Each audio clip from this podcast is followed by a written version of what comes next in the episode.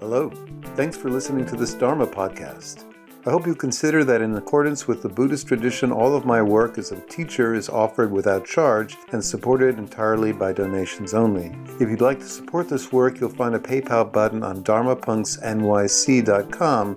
Yeah, so today, Tuesday evening in New York City, and we're going to be talking about addiction and uh, addictive behaviors.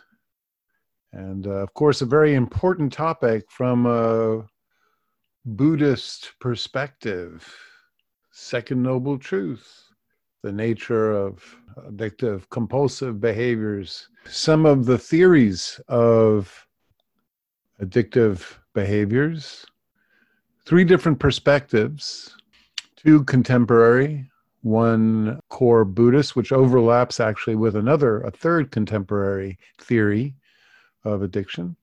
And we'll be talking about uh, ways that these models have treatment implications. And then in the meditation, we'll be practicing some of the tools. And then at the end, hopefully, you'll have some questions. And that's basically the way the whole shebang goes. So let's jump in, shall we? For the first theory of addiction, I'd like to start with a contemporary model, which is the incentive sensitization. Sensitization is a word I've never pronounced with any degree of confidence. There's just some words that you don't really say out loud. You read them but you don't really say them out loud. And when you finally do have to say them out loud, you realize you just have no confidence with it. So, incentive sensitization model of addiction. That's quite a mouthful. And uh, it's a theory that is born of contemporary um, neural perspectives, as we'll see, uh, and rather than do any deep dive, I'm going to give you the very broad strokes because, uh, well, for a number of reasons. One, while I understand this theory's um, allure, um, there are significant problems with it, and there's also challenges in addressing therapies or recovery from this perspective. So, the basic idea is that there are some people who have what are called hypersensitive mesolimbic reward systems. What the hell does that mean? Well, hypersensitive mesolimbic DA, dopamine reward systems, is uh, essentially means that some people, when they consume a substance or engage in a behavior that activates the dopamine uh, system of their brain, ventral tegmental, they get a uh, a real jolt of reward, more than most people. So they get a sense of uplift or excitation or pleasure that is well beyond the norm. And this exaggerated reward encourages repeated use of a substance, whether it's uh, opiates or uh, speed or uh, even other behaviors such as shopping, gambling, etc. So, or food. Food activates the dopamine reward system. So, some people ex- uh, receive an exaggerated reward. And then the second stage is the repeated use, again and again, the chronic use or engagement of this reward system because it feels so good leads to eventually the native, your dopamine reward system, even though it has a hypersensitive response at first, eventually it stops low it starts lowering the reward. And so people need more and more substances or need to gamble or shop or eat more and more to make up for the fact that now their reward system in their brain is producing less and less dopamine. In other words, they've become habituated or desensitized. So it's kind of ironic that what starts out as overly sensitized leads to eventually a desensitized reward system. And now this is where addiction becomes chronic because an impaired reward system, the lowering of the dopamine reward, leads to, has been shown to lead to anhedonia, which is uh, essentially a feeling of complete lack of motivation, joy, in, engagement, pleasure, and so forth. And so now people are not so much taking drugs because they really experience a real heightened pleasure. They're now taking drugs or behaviors just to feel a normal amount of reward and motivation for, and it allows them to reduce the chronic negative emotional states that have resulted. So let's say, restate that because I might have lost some of you. So the basic idea is that some people get an uh, exaggerated pleasure due to a hyperactive uh, dopamine system. That encourages them to use substances that give them these exaggerated rewards. But the more they use the substances, the more the reward system actually stops being triggered, becomes impaired. And now our native dopamine uh, reward system in our brain doesn't even work and we need to take substances just to feel or have dopamine present.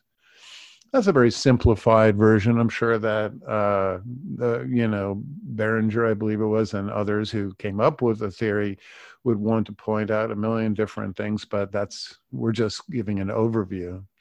So um, one of the implications of this theory would obviously be that if you could regulate people's reward systems uh, at first by discouraging chronic use by downregulating their dopamine with some kind of atypical antipsychotic, I suppose, or once they become addicted, you want to give them something that would upregulate and keep their dopamine reward system going, like uh, Wellbutrin, uh, that theoretically, this theory implies a uh, that a uh, psychopharmacological solution should work uh, in almost all cases. Um, the problem is that one, that doesn't work, and that two, studies show chronic uh, hypoactivation in many addicts, not hyper. So many addicts don't start out with uh, reward systems that give them this exaggerated reward. Many people start out with dopamine systems that don't give them hardly any or normal amounts of rewards. It also doesn't explain why certain individuals um, uh, relapse.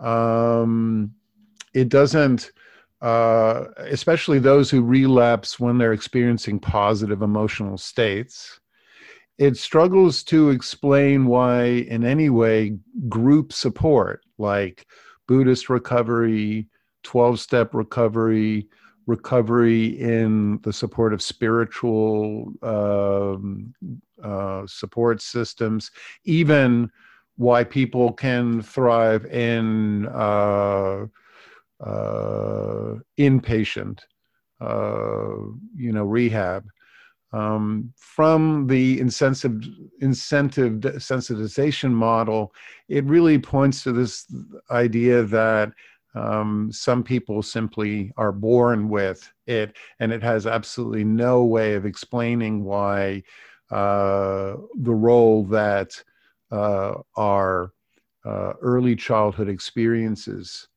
uh, play in addiction. And as we'll see, that's probably the most important issue to take into consideration.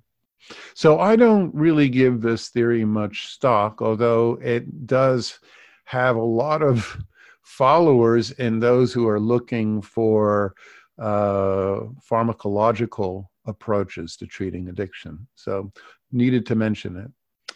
Uh, the second approach is what's called stress management. And the oldest version of this theory is the Buddhist model of craving, which is the Paticca Samuppada. It's 2,500 years old, and it's um, it is uh, at the very core of the Buddha's theory of um, craving. So the idea in the Paticca Samuppada is that when we make contact with unpleasant stimulus, we experience what the Buddha called Vedana dukkha, which is stress, unpleasant sensations.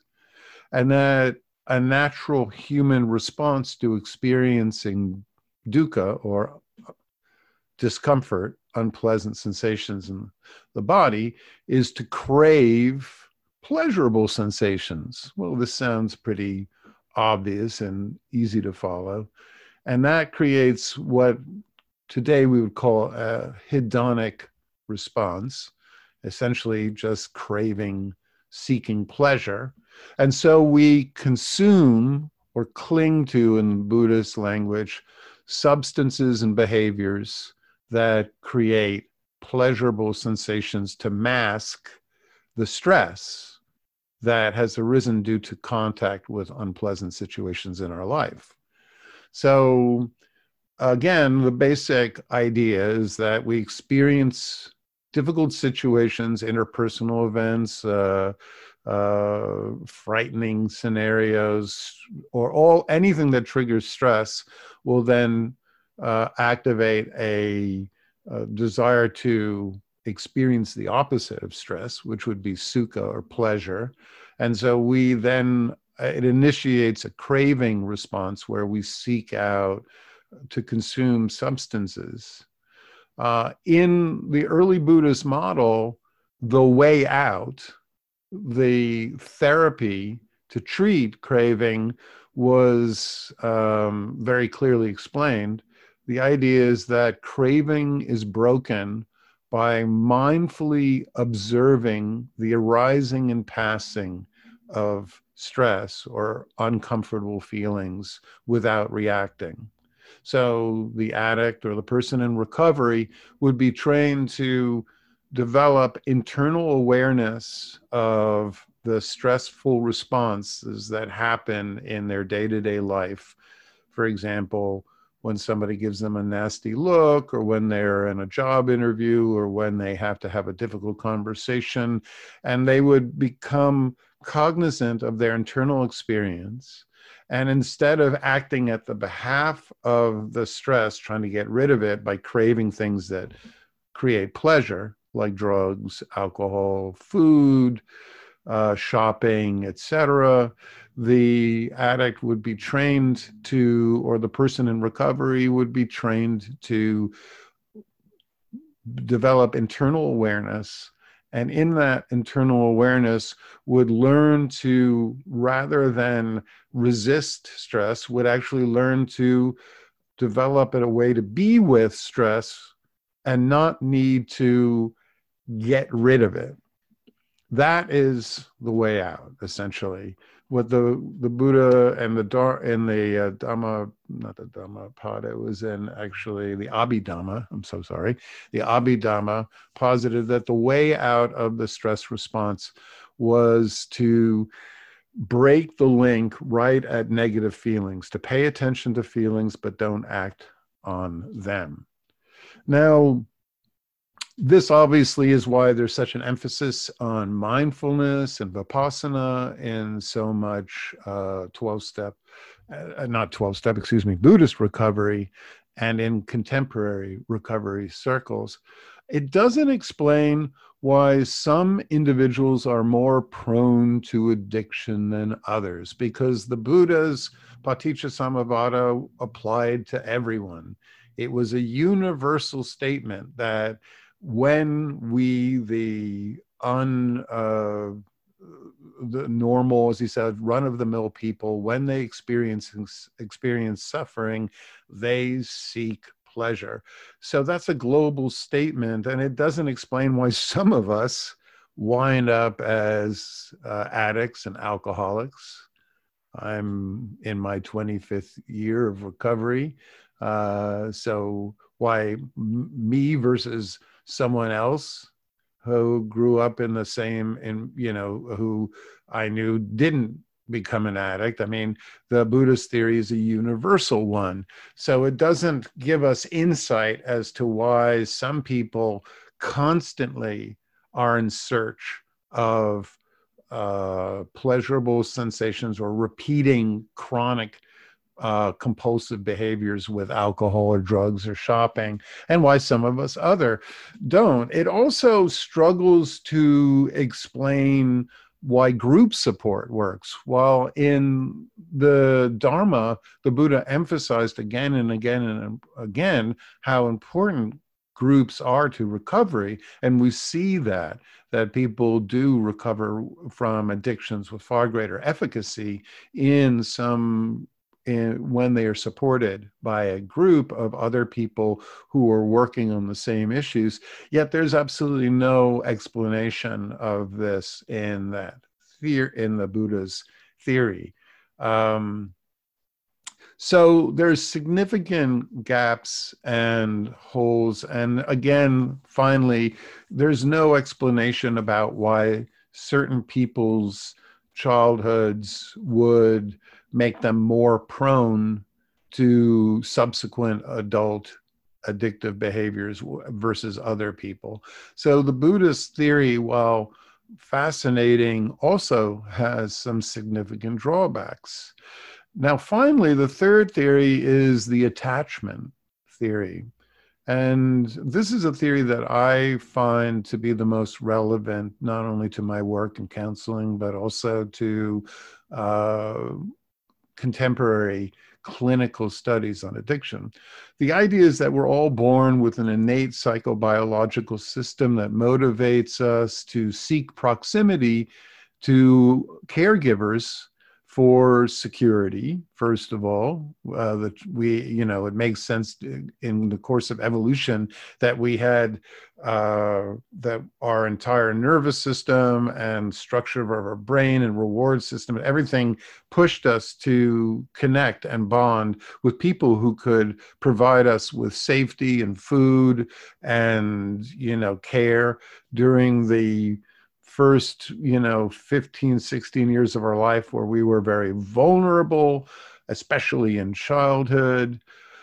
Um, and also because our nervous systems limbically co regulate. When we are anxious or nervous and we connect with another human being, due to the uh, regions of the brain that lock us in with other people's nervous systems, uh, we can be down regulated from stress into a state of calmness simply by being close to someone, making eye contact, hearing a soft voice, neurocepting unconsciously positive uh, physiological gestures, touch, and so forth. So we also seek proximity not just for safety and nourishment and uh, and uh, care when we're sick, but we also seek it just to maintain our nervous systems in a homeostatic state. Um, if in infancy the child regularly receives proximity and safety and care, uh, then they will be confident to explore the world. They won't wind up in their mobilization states of fight, flight. They'll expect the best of others. They'll be able to relax and bond easily. And as we'll see, studies show these individuals will not grow up to experience pro- addiction in their adult life. On the other hand, if we had unreliable attention then our attachment systems remain either overly activated if we are anxious, or we'll switch off our attachment systems altogether if we're avoidant. And either way, we will stop seeking or will not we'll either stop seeking attachment with caregivers if we're avoidant, or if we're anxious, we'll constantly be in a state of mobilization, worried that we're about to be abandoned or disappointed.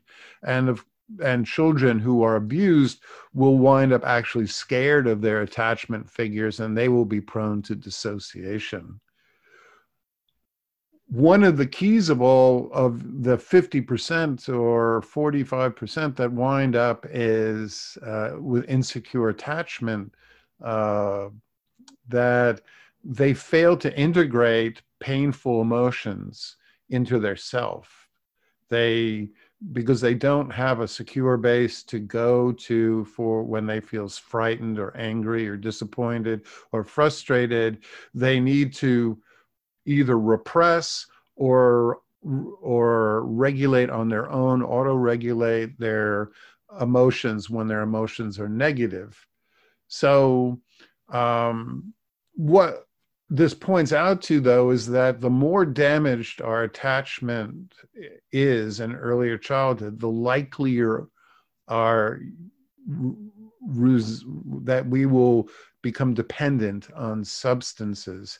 And this has actually been borne out by numerous studies. Been a number, like the meta analysis of what was it, longitudinal associations between substance use and attachment, or something like that, showed that the less secure the attachment, the more likely the chronic use of substances and compulsive behaviors.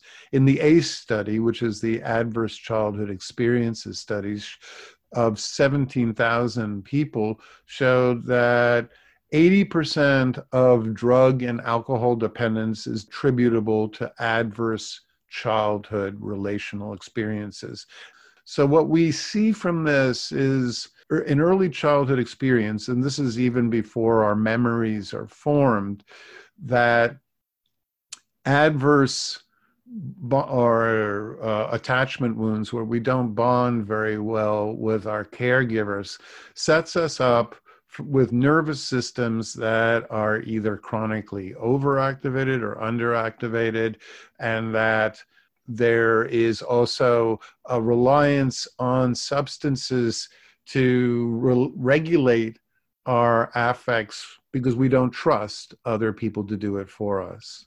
And so, this theory of that attachment wounds is the underpinning of addiction uh, explains a number of things why certain individuals are more prone to addiction subsequently than others. It also explains why almost all individuals fare better when they recover in groups than when they try to go it alone. It also explains why addicts invariably describe their first drink or their first drug as getting the best hug they ever got in their life, why they feel the sense of finally being at home and relaxed when they took drugs because they're getting an af- uh, an experience of being downregulated and soothed that they didn't get reliably in their family system. Uh, Over reliance on substances leads to increasing self harm, lowered self esteem, greater isolation, life becomes smaller. These are all the hallmarks of addiction, and they're also all the hallmarks of early attachment wounds as well. So, the very most important then obvious course of action if we accept that that it's not biology that's the principal role in addiction that it's actually uh, nurture not nature that it's actually early experiences that fundamentally uh, influential is to end addiction. We have to replace the unhealthy attachments that people still gravitate to in their adult life through repetition compulsion with healthy alternatives um, until somebody who's any addictive compulsive nature winds up with secure attachments in their adult life, they will still be prone to relapse. And this explains why certain people can still relapse deep into their recovery, especially if they are surrounded by, uh, uh, you know, relationships that repeat the early interpersonal dynamics of childhood. So, Buddhist recovery, 12 step groups, other spiritual groups uh, foster disclosure with others. And some, uh, for example, 12 step groups emphasis, emphasize reliance on a higher power. God, in this case, is an attachment figure. When you hear people in recovery talk about God, they talk about a God who's always available, always forgiving, not scary, accepting. So, in essence, what they're doing is creating a new sense of a attachment figure that compensates for the damaged attachments of childhood. When we have a secure base in our life, a felt sense that there's someone there or people there that care about us, or at least another entity, it allows us to begin to process our emotions in a way that doesn't require denial or repression or compartmentalization. It, um, it allows us also to find safe connections where uh, we can begin to disclose our affects and through disclosing co-regulate our emotional states so the key in this theory is to introject or create a secure base where we previously didn't have one a felt sense that we there's a place we can go that's safe where we can um, uh, process our painful experiences with others. Now, the key to these, what creates a secure base, has been defined by various attachment theorists as having four principal qualities, which is one, we need to find people that makes us make us feel safe that are attentive and emotionally understanding. So that's the first is proximity and security. The second one is empathy. The third is people who are soothing. So that when we are stressed, disappointed, frustrated, lonely, angry, when we've gone through a breakup, when we've gotten uh, fired or uh, uh, uh let go from a job. Um, we'll have a place where people can soothe our nervous systems. And the most important, in many ways, is expressed delight. Expressed delight is in childhood the parent that looks absolutely uh, happy and profoundly uplifted to see the child.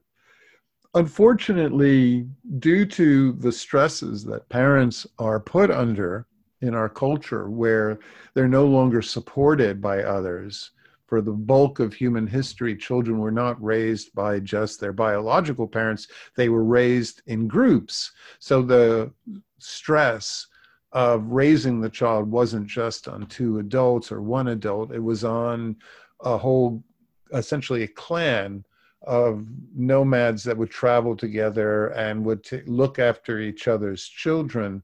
Today, all of the stresses of, you know, uh, paying the rent, getting food on the table, paying medical bills, schools, and all that are placed on just two people or one person. And that's enormously stressful. And so the idea is that this very essential attachment need of someone who expresses delight who looks overjoyed when they see us falls by the wayside, as most parents just opt for instrumental needs. And so many children grow up with this felt sense that there's nothing special or lovable or delightful about them. And then that makes us increasingly prone to addictive and compulsive behaviors. So one way we can, of course, address this is through therapy.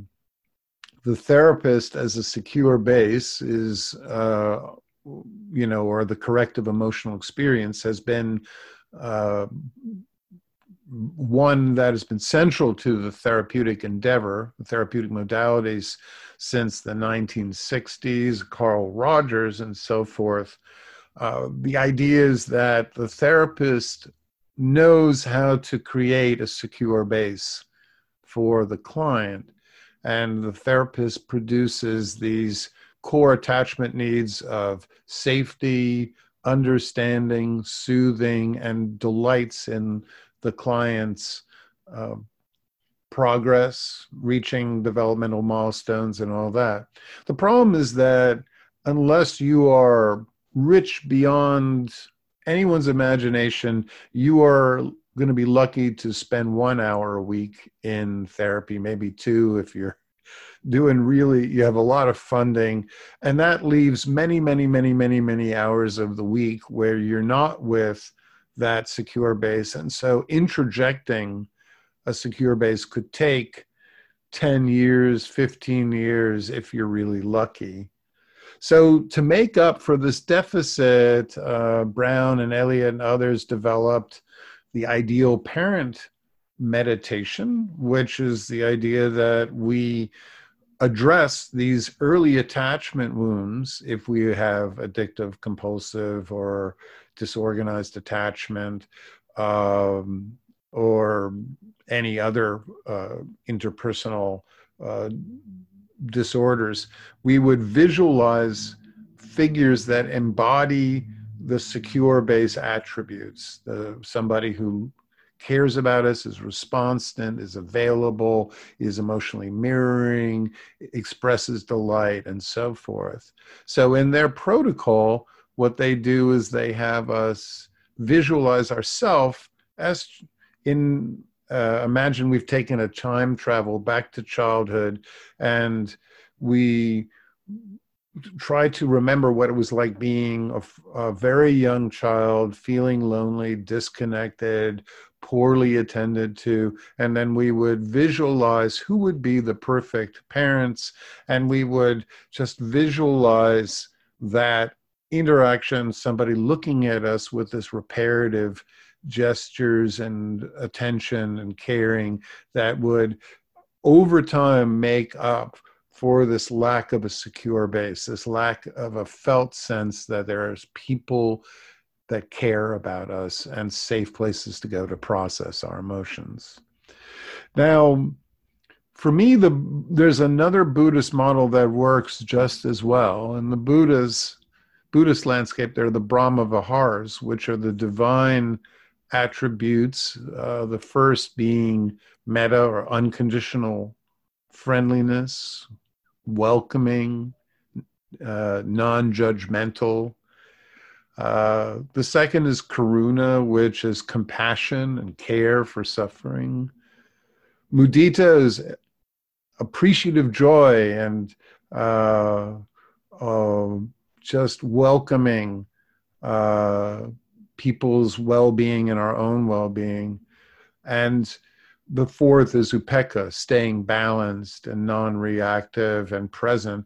All of the Brahma Viharas, in many ways, are so similar to the core attachment needs that we can simply do a Brahma Vihara practice for ourselves as well if we don't want to do the ideal parent figure meditation. So, in keeping with the fact that this is a a both a Buddhist uh, meeting, but also a meeting where I discuss core uh, therapeutic insights. I'm going to now lead a meditation where we do both a little bit of the ideal parent and a little bit of the Brahma Viharas for ourselves.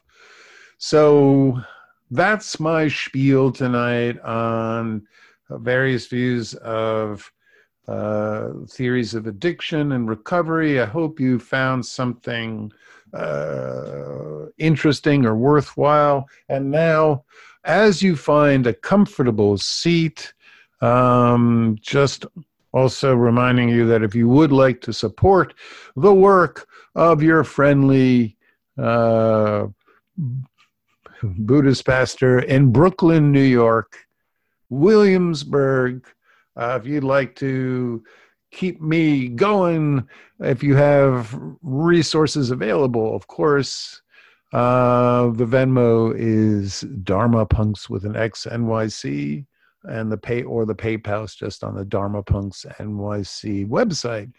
And with that, find a really comfortable seated position.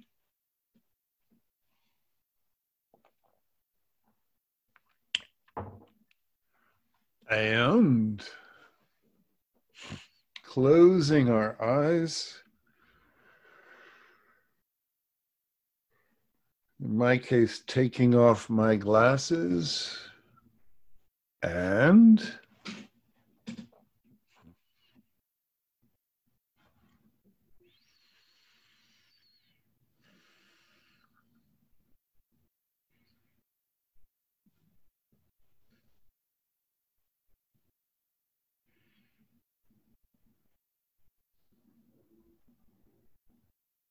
just reeling back our attention into the body.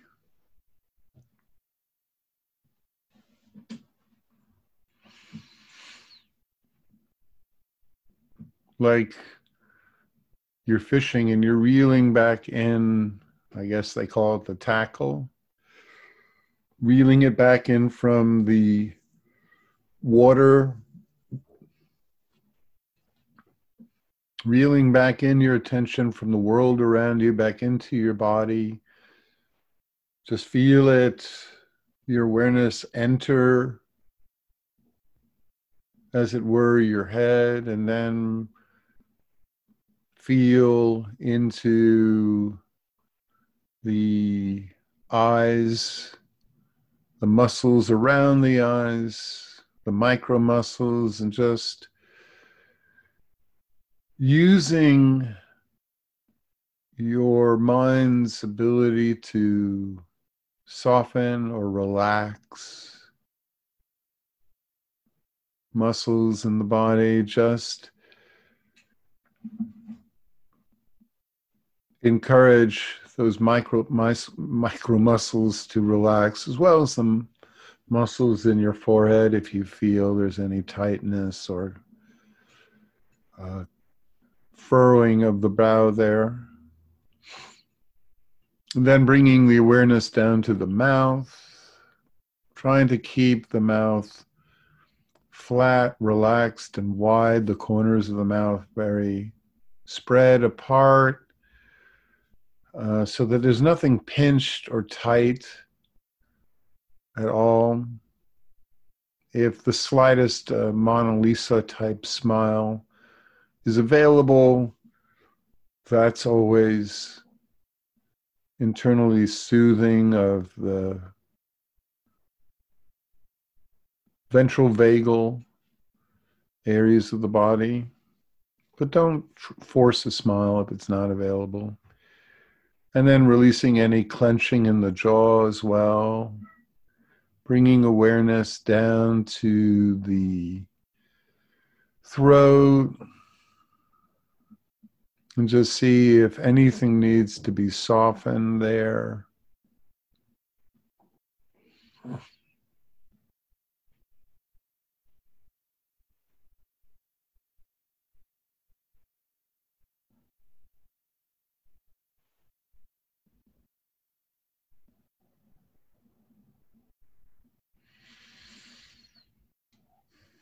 Bringing awareness to the shoulders. If you like, lift them up, rotate them back and drop to open up the chest.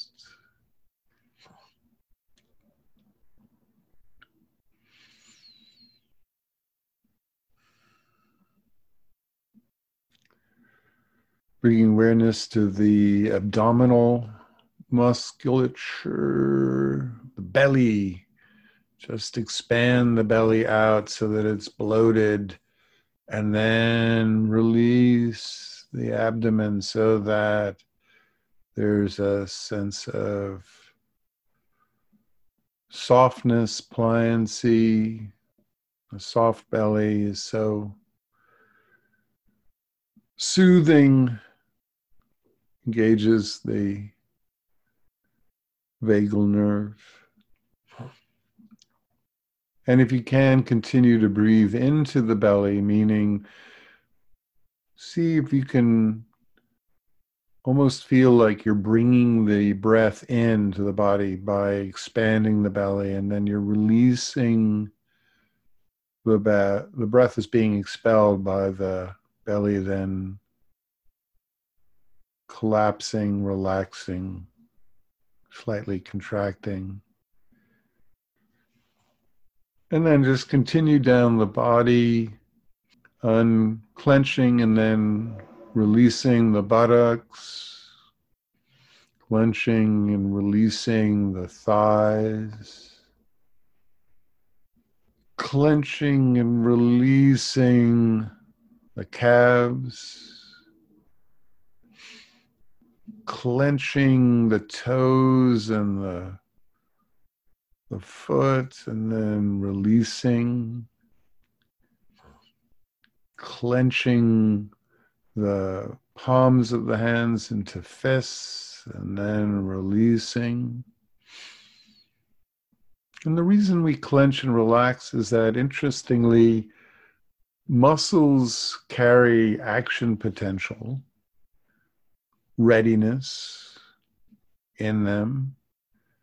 And if we want to fully relax muscles in the body, clenching and releasing actually discharges a good deal of the action potential or the action readiness in the muscles.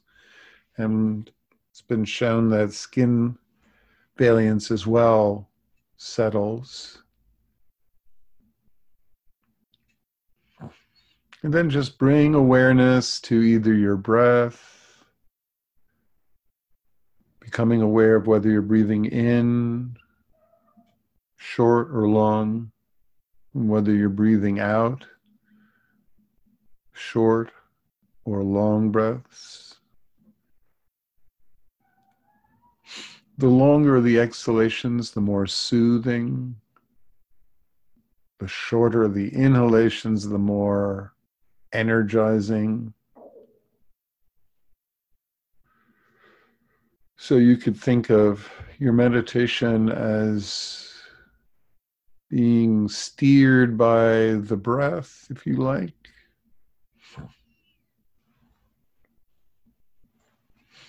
Or you could steer the meditation by pulling your awareness to sensations that are increasingly soothing, sounds in your environment that are steady, hums, or pleasant. You could recite a pleasant phrase I love you, keep going. I love you, keep going. You could hold in mind a pleasant image of a place where you feel safe.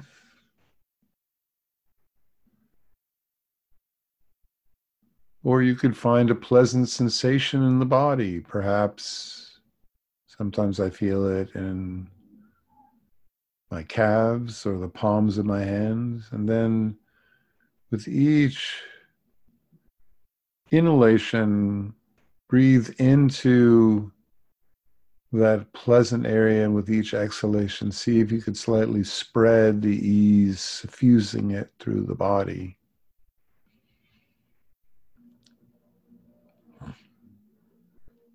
And so we'll sit in silence for a little while, just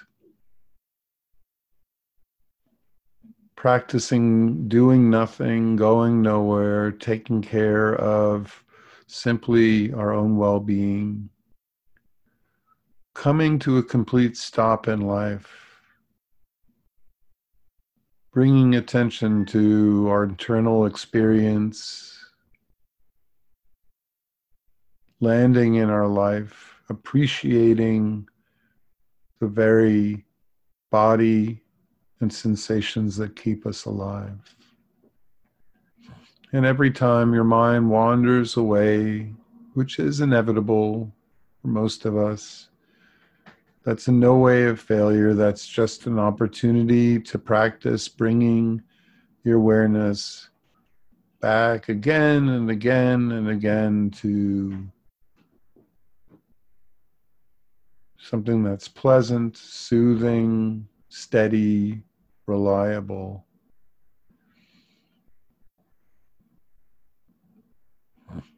And just any practice where you keep bringing your awareness back, developing concentration and focus and attention is so beneficial, not just for down regulating the fight flight regions of the midbrain, but just also to develop skills that will be of great benefit throughout our life.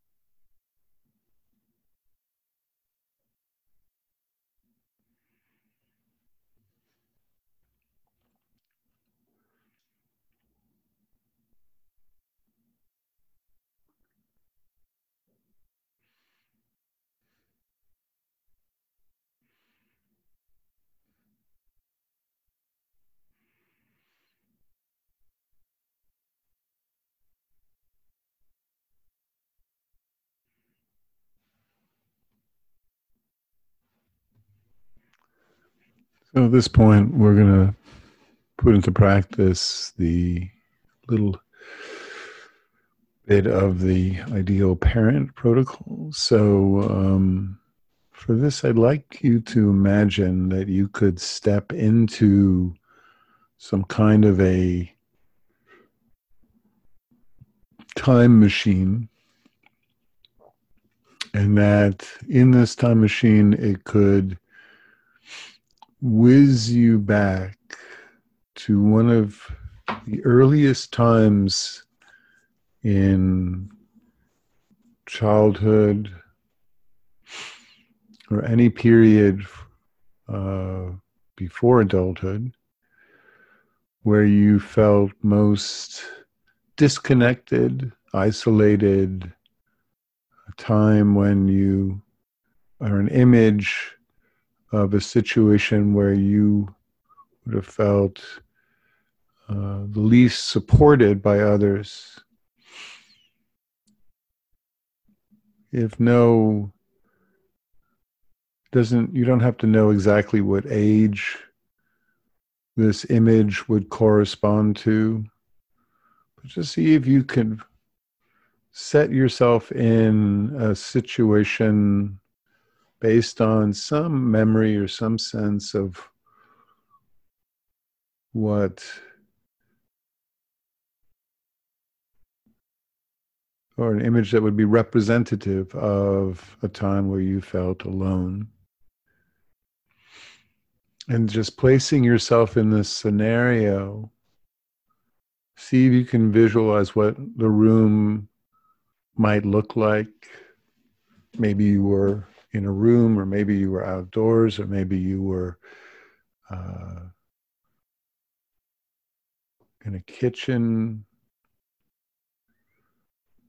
But in this uh,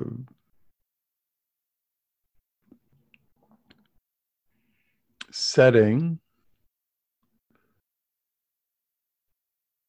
that is associated with being alone. I'd now invite you to see if you could create in your mind an image of who would have been an ideal adult figure during this this period of your life who would have been ideal for soothing a figure who would have been caring, available.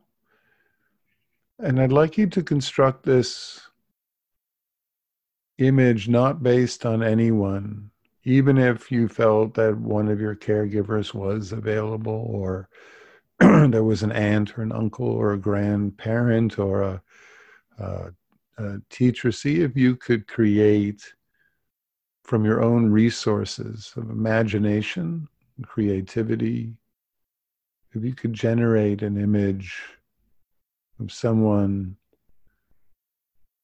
available, soothing, understanding, delighting in your presence. Now, for some of us, creating an image will be difficult for some because just creating images in our minds are difficult per se, or for some, they'll just will feel blocked because such an idea of such a figure is so foreign. So, if that's the case, just see if you could cultivate what it would feel like having the presence of such a person in your life. See if you could conjure that feeling. For some, it might be placing a hand on our heart center, just the sense that there was someone now there who cared about us, who enjoys being with us, who doesn't judge.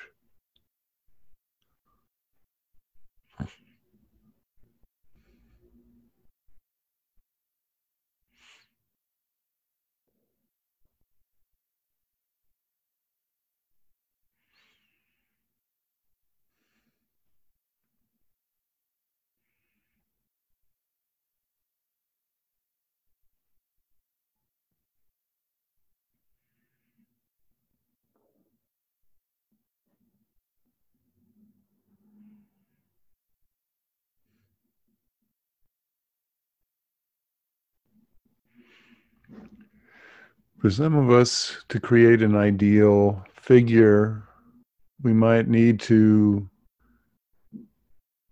borrow images from people in the world that we associate with care and kindness. And that's okay, but see if you can still create an internal resource based on your own imagination.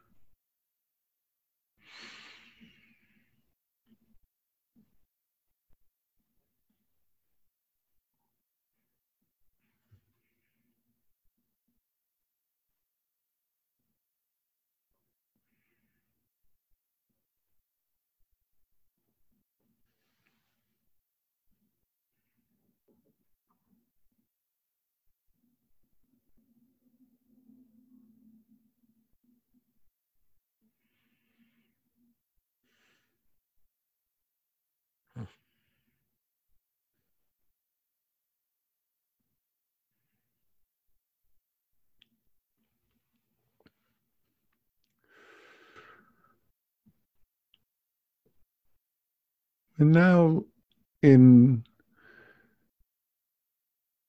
slight contrast with this practice, we're going to do a variation using the Brahma Viharas.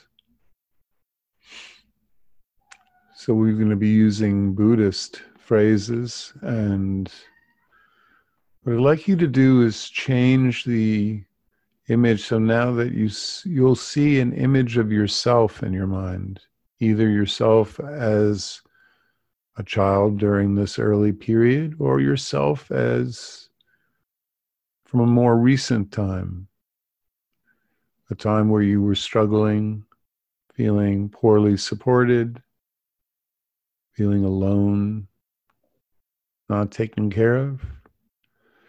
The time could be in the past or the present.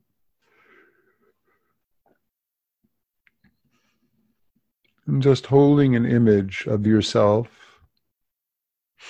If you can't visualize yourself, you could even look at and hold an image before you when you do this practice, hopefully, again. And as you visualize your self representation, as it would be called, we're going to first use, we'll use the first three Brahma Viharas phrases. So as you visualize your image, just softly repeat, You are welcome. May you be happy. May you be peaceful. May you live with ease. May you be happy. May you be peaceful. May you live with ease. Any version of the first Brahma Vihara that you feel comfortable with. Just wishing yourself well.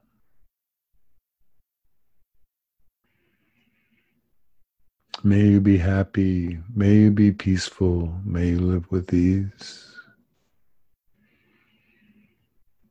And really feel that for yourself. Providing your inner child, as it were, with an unconditionally friendly regard, caring demeanor. And then for our second phrase, compassion, karuna, holding your image in your mind, repeating, I care about your suffering. I care about your discomfort. I care about you.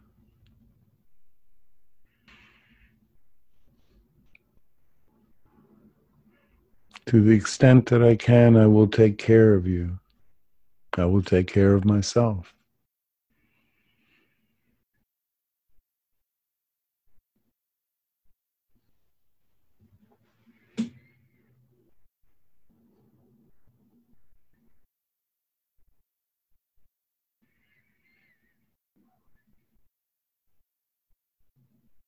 And then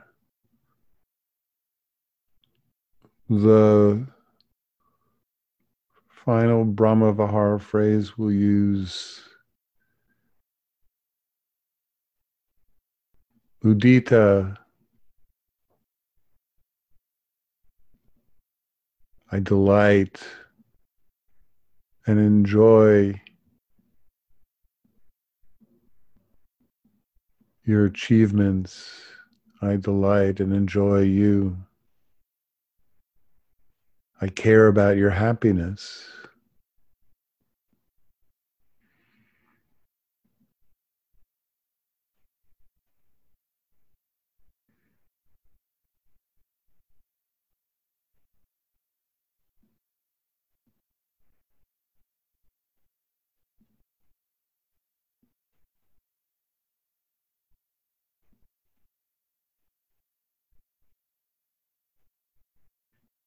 I care about your happiness.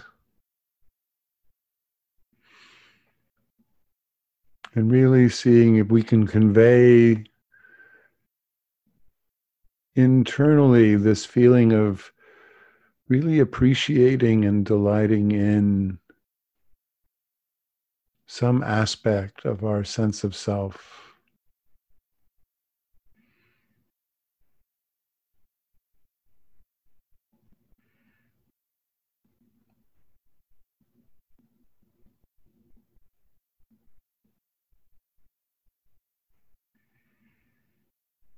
Even if it's difficult.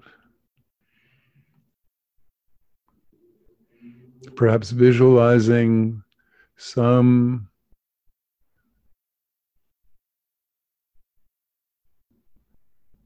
thing you've done for others or for yourself that you feel really good about. And really see if you can appreciate this quality this desire to be of benefit.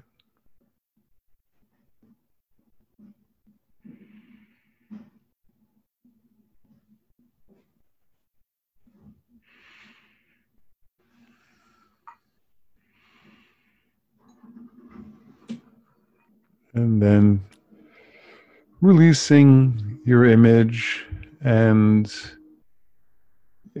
I'm about to ring the bowl so just when you hear the sound, just relaxing and